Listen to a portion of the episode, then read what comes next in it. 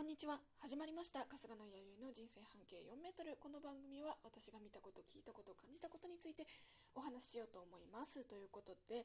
ガルプラの話をねしようって思っていたんですけれども、なかなかできなかったというか、ラジオの収録自体がなかなかできなかったのでね、なんかすいません本当に。で、ガールズプラネットのオンエアが日本でもされまして、ちょっと私の応援していた岡崎桃子ちゃんは脱落という結果になってしまったんですけれども、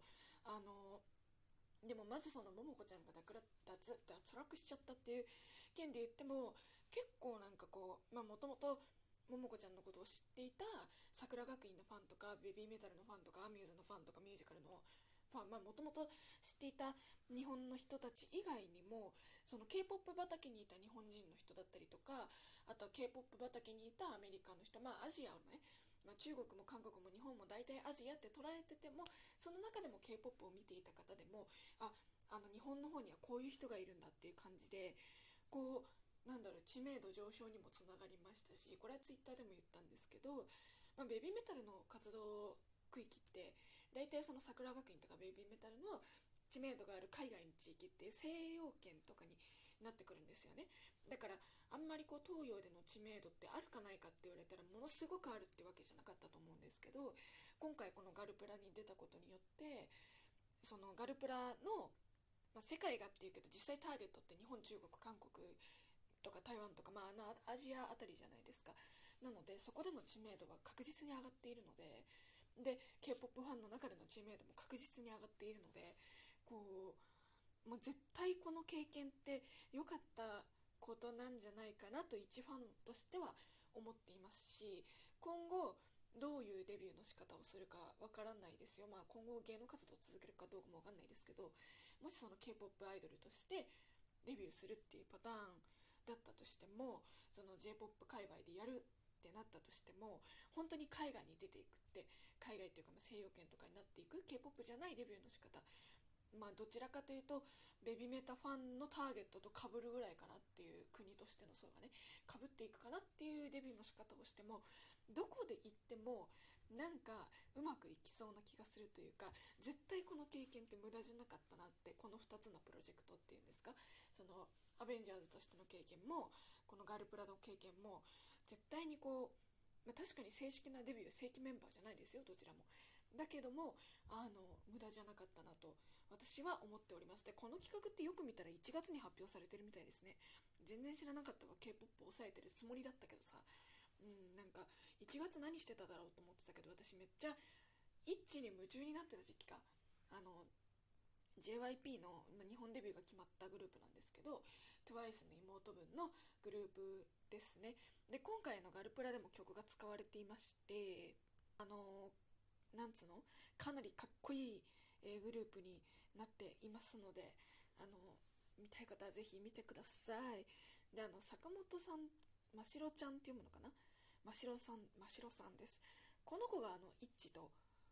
友達ということで、JYP 出身で一緒に、一候補生ですよね。だから私もこのびっくりしたのは、その一候補生とベビメタとみたいなで、そういう感じでこうめっちゃすごい人たちがいる。チェリーバレットのメイちゃんとかもいましたし、でよく見たら日本も中国も韓国もその一候補生だったりとか、 SNH48 の子とか、あとは中国のサバイバル番組に出てた子とかも含めて、全然もう桃子ちゃん以外にもめちゃくちゃもう経験者ばっかだったんですよ。だから本当にほぼ全員が固定ファンを持っているっていう状態でやっていったので、もう熾烈な争いというか、ものすごい争いというか、この中にいて、それこそそのもともといたファンからファン層を広げられた桃子ちゃんってめちゃくちゃすごいなと思いますし、今ウィキペディア見てるんですけど、ウィキペディアで個人項目ある子結構少ないんですよね。いや岡崎桃子ちゃんだけじゃないか、ちゃんとあるの。私の検索履歴的にこうなってるのかもしれない、よく知らないけどさ。なので本当にこう頑張ったなと、一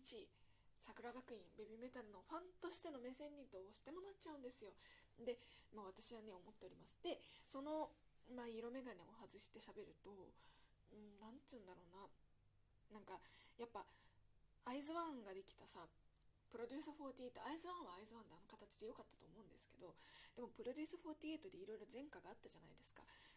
投票操作があったんですよ。で、投票操作があった中でプロデュースシリーズっていうのが今まであったんですけど、それはもうできないぞ、どうしようってなった中でのガールズプラネット999の企画だったと思うんですよね。だからあ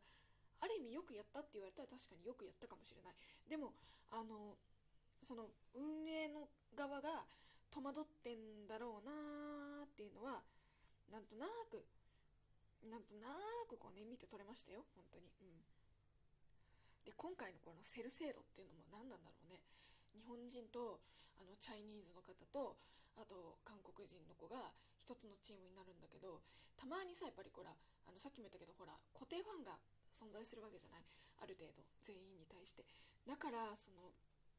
なんだろうな、この人は人気だからこのニジプロの子は人気だけど中国人の子は全然固定ファンがいない子だった。でもセルとしてその子たちは落ちてしまった。でもそこにいた日本人の子はニジプロで人気の子だよねみたいなね。だからそういうさことがあって、まあちょっと不公平だよねみたいなことに言われている状態でございますね。でやっぱ私はそのアイズワンができた時に、アイズワンができてから解散するまでっていうので解散前にファンになったんですよ。だからなんだろうな、オーディションっていうのをしっかり見れなかったのと、ハロプロファンとしてオーディションからこう結成されていったとか、ハロプロ研修生っていう期間がある、ジャニーズジュニアみたいな期間があるんですけど、そこから結成されていってデビューしていく過程を見るのがどれだけ面白いかっていうのはもう分かってるので、これがアイズワンでできなかったなっていう後悔もあるので、これからもなんだろう、その子たちの本当に第一歩から見守っていけたかって言ったらそうじゃないと思いますよ。みんなそれぞれいろんなところで活躍されてるからなんですけど、でもガルプラから見てきたっていう感じにはなりたいんでね、オタクとしてなりたいので、これからもちょっと見守って投票とかもしていけたらいいなーなんて思っております。でもね、なんかいい経験でしたし、私もだってさ桜学院がなかったら、それこそ本当にこうガルプラをちゃんと見ることもなかったし、桜学院がなかったらなんつうの K-POP を見ることもなかったわけですよ。てか TWICE のファンになることもなかっただろうし、岡崎桃子ちゃんが桜学院出身でベビーメタルを経由した岡崎桃子ちゃんが TWICE の Yes or Yes を踊っているっていうこの構図を完全に理解できるっていうのはやっぱり桜学院に出会えたからかなと思いますし、それ自体はそこで出会ったこうなんだろうな、アイズワンも含めて全てが私にとってもオタクとしてのプラスの経験になっていってるので、これからもね楽しんでいきたいなとは思っております。でも脱落した子も絶対さ、だって私だってこのガルプラで初めて知った子だってたくさんいるわけだから、要はそういうことですよね。いい経験になったんだよ。だから私はこれからもそのガルプラで見つけた子たちも岡崎桃子ちゃんも応援していけたらなと思っております。じゃあ今日はここで終わりにしましょう。バイバイ。